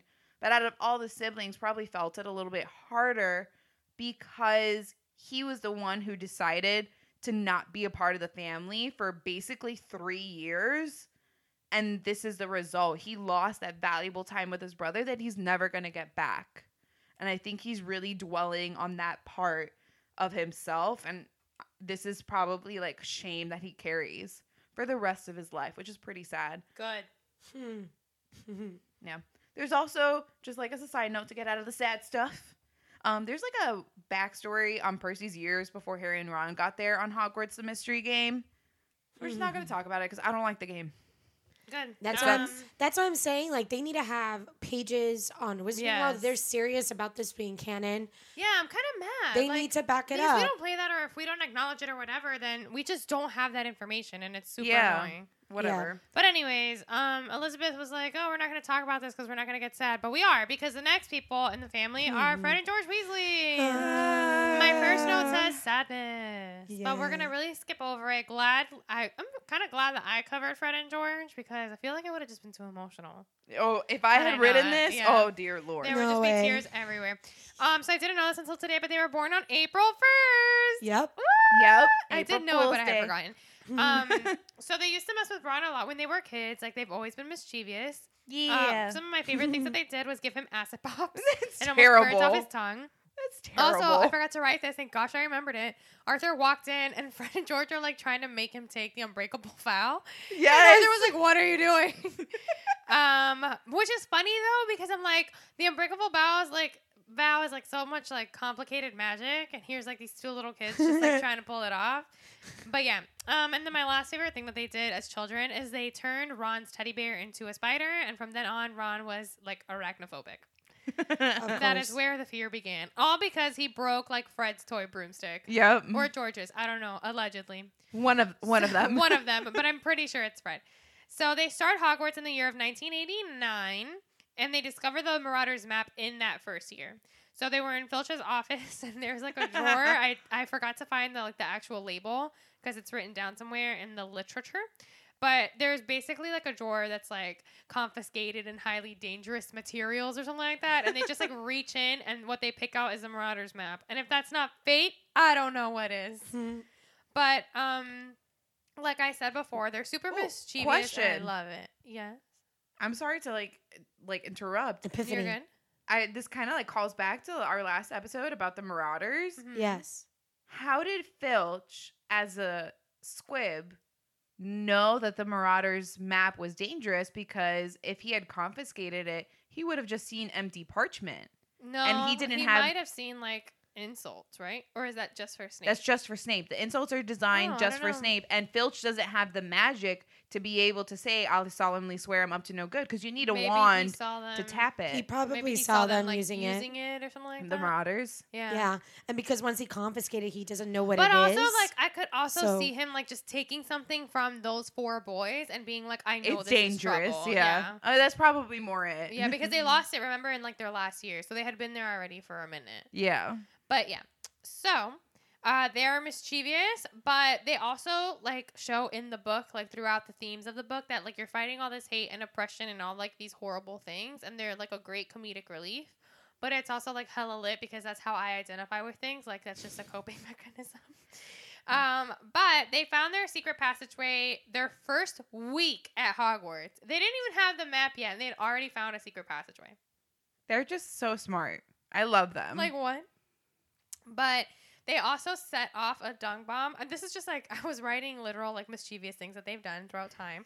they set off a dung bomb under Auntie Muriel's chair at like an event. so And great. from that moment, it's suspected that Muriel wrote them out of her will.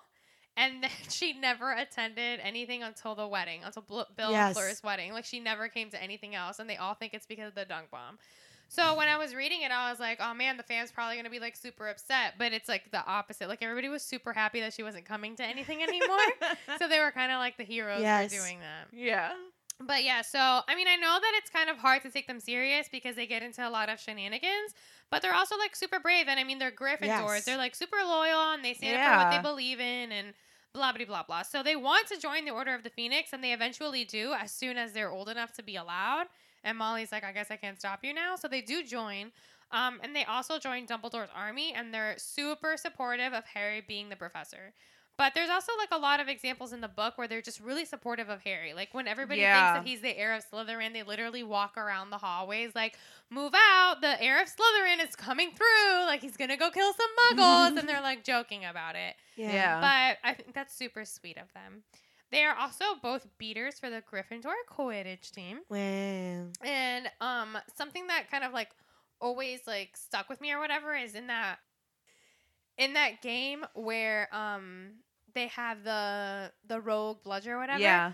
They are like standing up for Harry. They're obviously protecting him, but Oliver Wood wants Harry to just like fly around and try and avoid it. And they're like, Are you insane? Like there is a rogue bludger happening right now and they kind of like stand up for him and i always thought that that was nice but um like we brought up earlier some people have a lot of feelings about the whole like Molly thing and kind of how she doesn't support them in the joke shop thing. But they go and they do the damn thing. Yeah. And they open up their joke shop and they're super successful. And eventually, both of their parents are proud.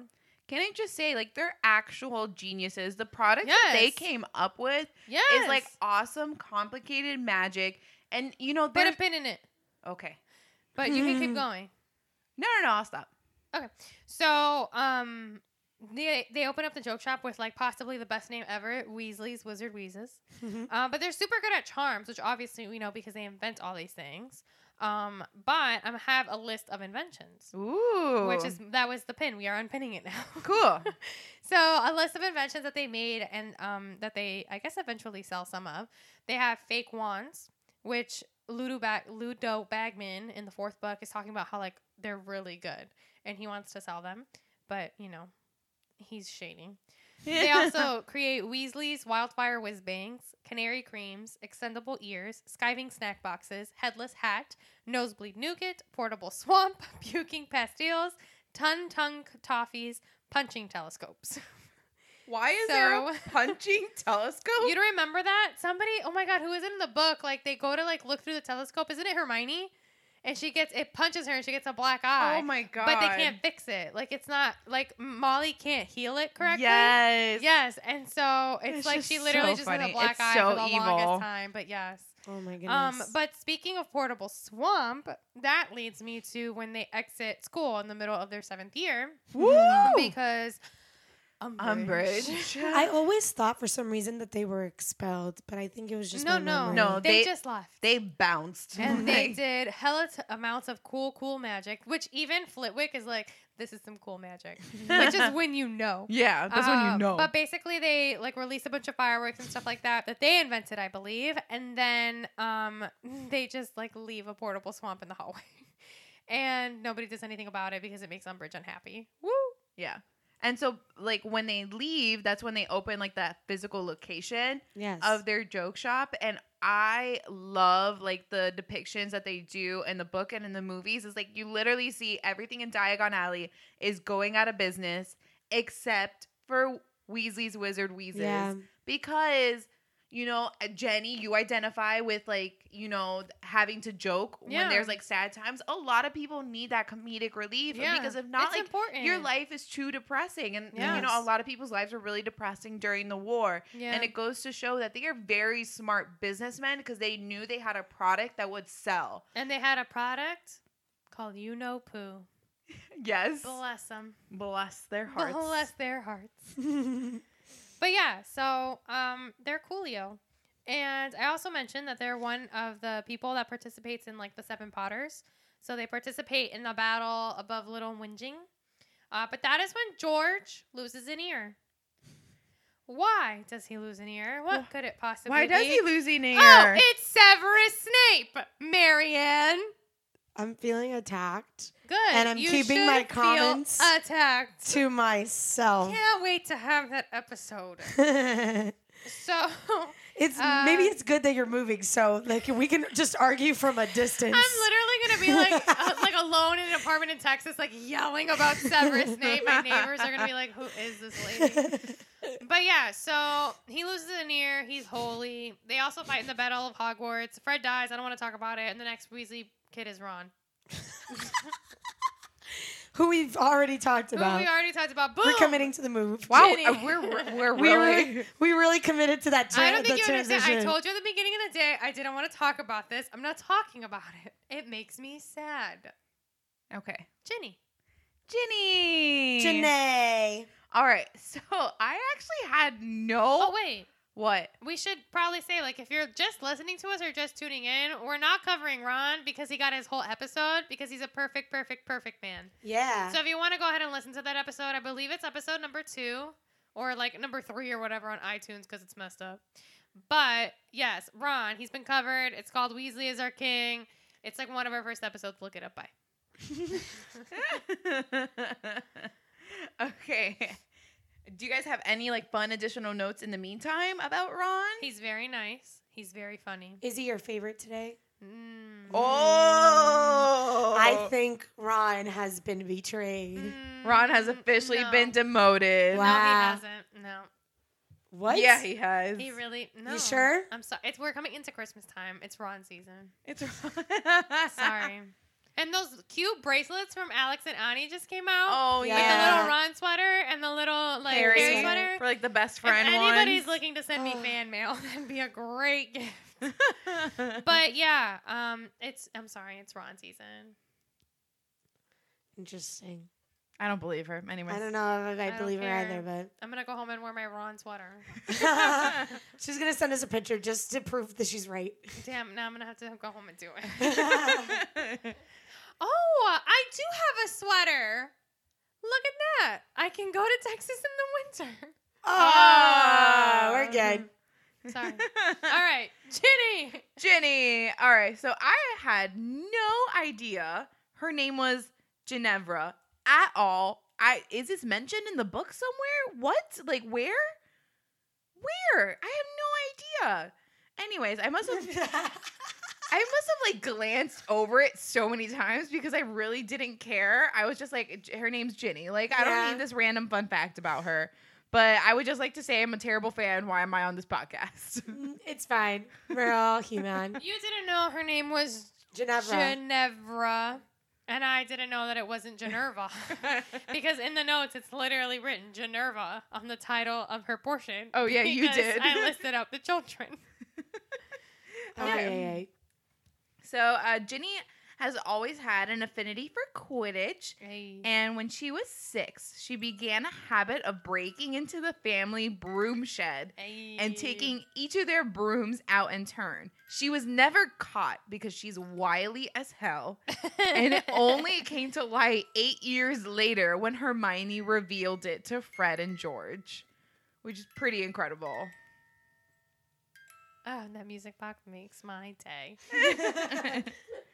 All right, so Harry and Ginny's relationship. Yes, Mm. queen. I actually think it is a beautiful relationship. Uh-huh. We've already mentioned it in our Harry episode, and even when we talked about shipping Ron and Hermione. the Yes. ship that sails all ships. All ships sailing. Harry and Ginny are a perfect match for each other. And I will Yes. say it again and again and again so people can shut up about Harry and Hermione. Ugh. And Harry and any other person, too. Basically. Unless it's Harry and Draco. It's not gonna ship it. What? no.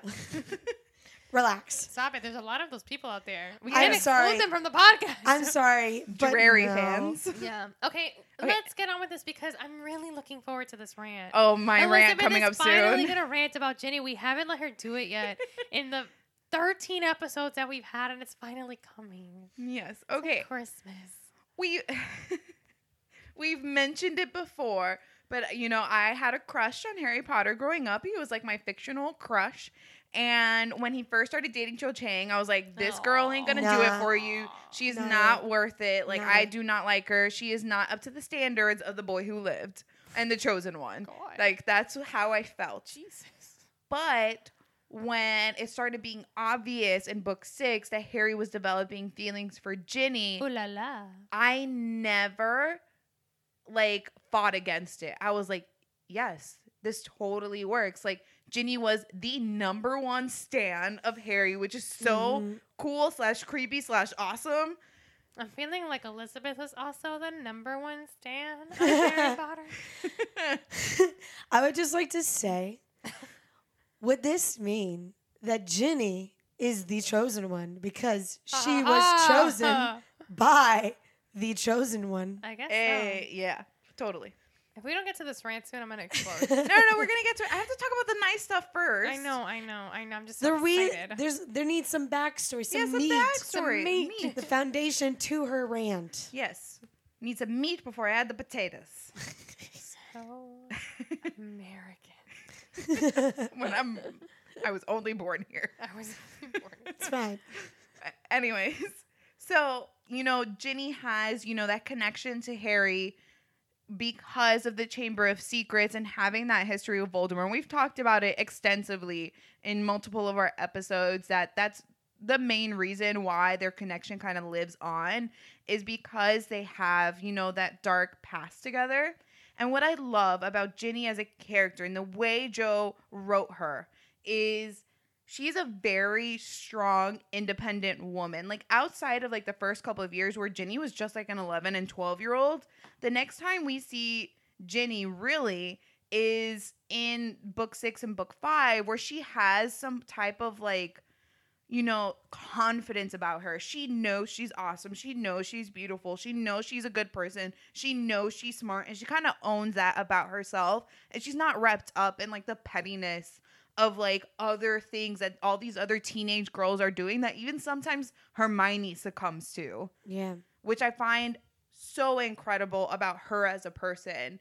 And it's just so great. And her relationship with Harry works so well because I don't know if any other girlfriend that Harry would have had in that time would have been so understanding of everything Harry had to do to fulfill his destiny.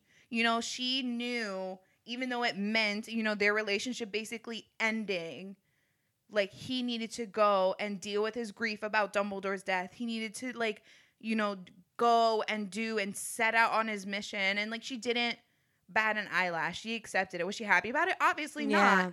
But she accepted it and she was like the first person during the Battle of Hogwarts. It was like, "You go do your thing. I'll be here. I'll I'll be fighting over here." And like she was a strong, beautiful, independent woman and I love her. In many ways, she kind of like reminds me of Lily, like what Lily Yes. Evans would have been. She's she's literally what how I imagine Lily would be, which I thought was awesome. hmm But anyways, here comes my rant.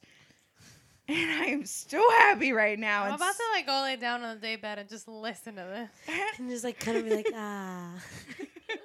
So basically, I have a huge issue with Ginny in the books versus Ginny in the movies. I just told you all these wonderful things about Ginny, but these are all wonderful things that are only seen in the books. Yep. You do not see these wonderful things in the movie, and there are two reasons why. Yes. Yes.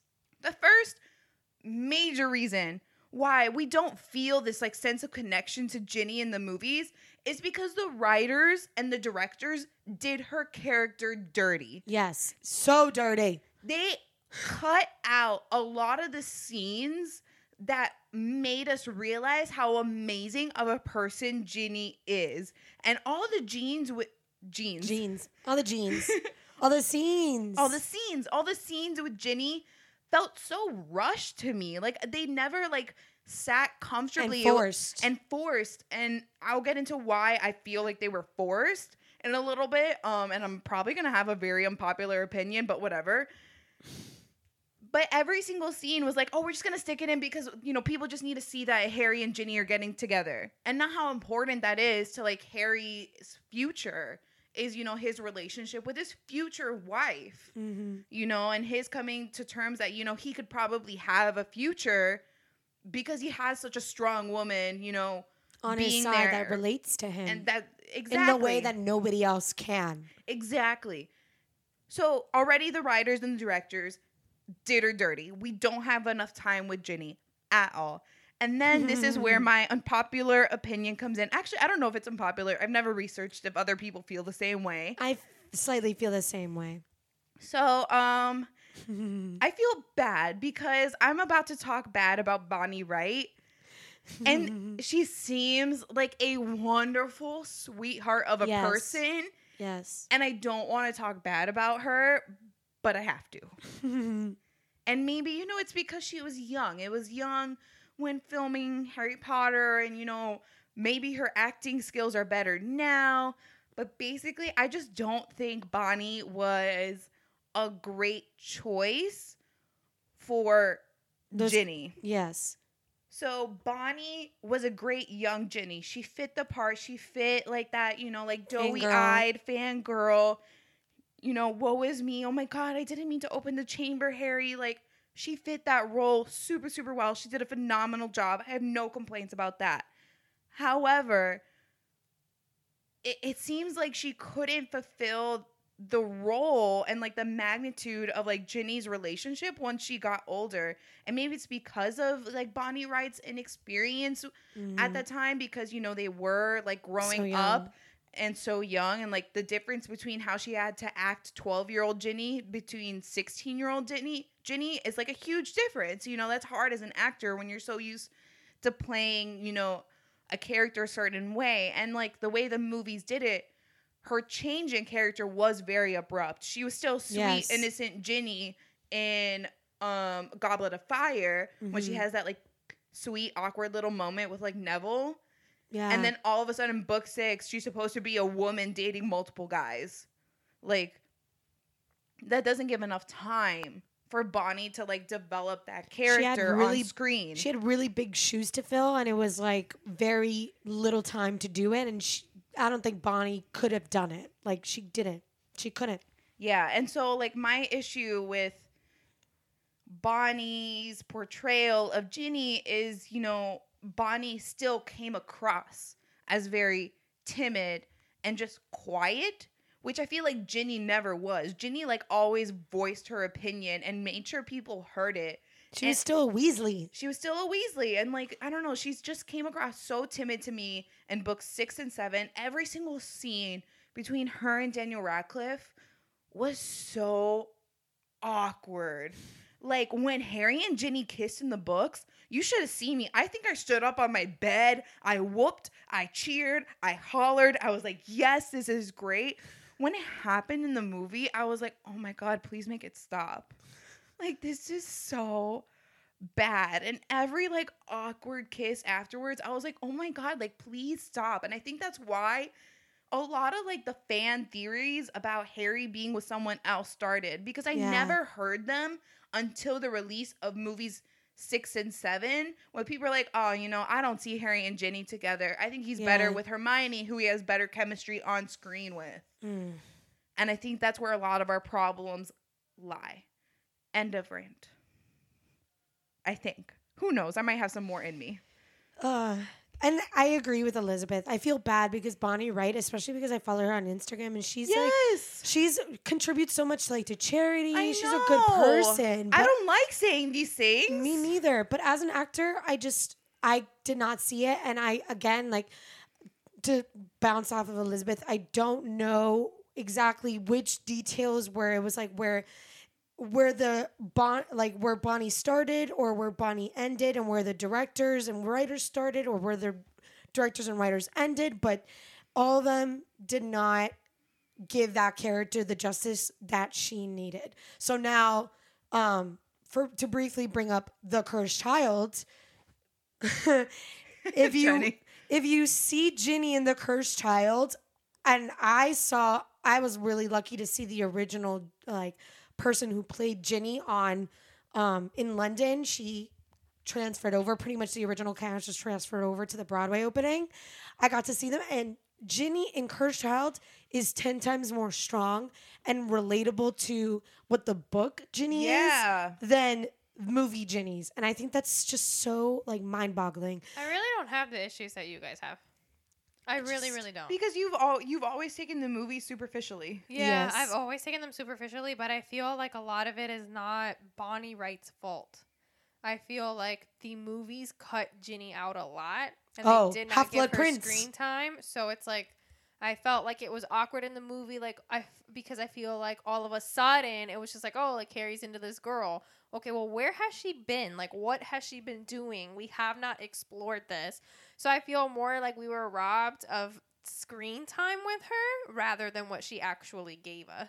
Yeah. But that's just my opinion. I think that's also the issue with having so many separate directors Mhm. is that they're Yeah. obviously not communicating with one another. Alfonso for everybody. I love Alfonso. Alfonso should have one and done, I know, yes, but Alfonso could have done all of them, and I would have been happy. But when you have not the same directors, writers, producers working on all these movies, that miscommunication Yeah. is not there. Well, and it's just so everybody's different style. Like you have some people who want to take more time to focus on those kinds of details, and then it's like If you look at the Half Blood Prince, you may not remember because you won't watch it.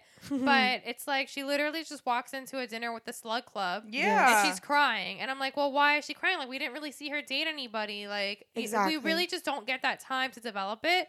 It's almost like, okay, like, it's like when we're switching seasons in a movie and they're like, oh, look, it's snowing on the ground. That's how it was with Ginny for me. It's like, oh, look, she's crying. She's broken up with somebody. Boom, Harry wants her. Like, yeah. it was just kind of rushed. And I mean, I didn't care for the amount of time that we got with her, but I, I just, whatever. Yeah. And that's why I'm saying I feel like it's a little mix of Yeah. both. yeah. Eh. As I w- when I was younger watching the movies, I always blamed that like chemistry problem on their height. But that was always like a personal thing, like the actor's height. But even then, like that isn't an issue. Yeah. Like that is not height is not an issue. That doesn't create the chemistry problems. No. It was just I think the cards that they were dealt with. Yeah. Yeah, it also again, it doesn't help that a lot of these actors were gro- growing up and going through puberty on this Mhm. series. And, And- cast so young, they the- weren't professional actors. Half Yeah. of them, like You know, they're all so young and I feel like during this time Daniel Radcliffe himself was going through like a really awkward phase. Mhm. And so their kiss together in Half Blood Prince was just like awkward plus literally awkward did not equals even like, awkward. realize that it was awkward until Elizabeth started like talking about it, and then I went back and I watched it, and I was like, oh, yeah.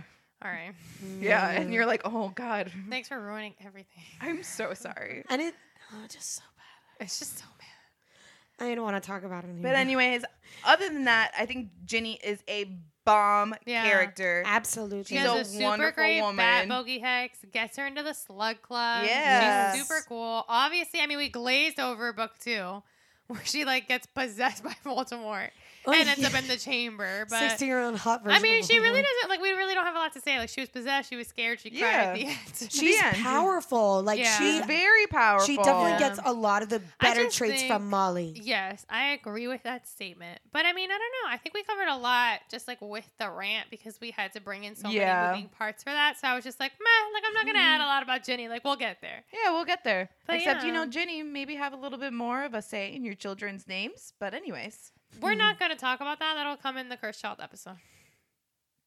Okay. Because I literally I can't. I I, I cannot.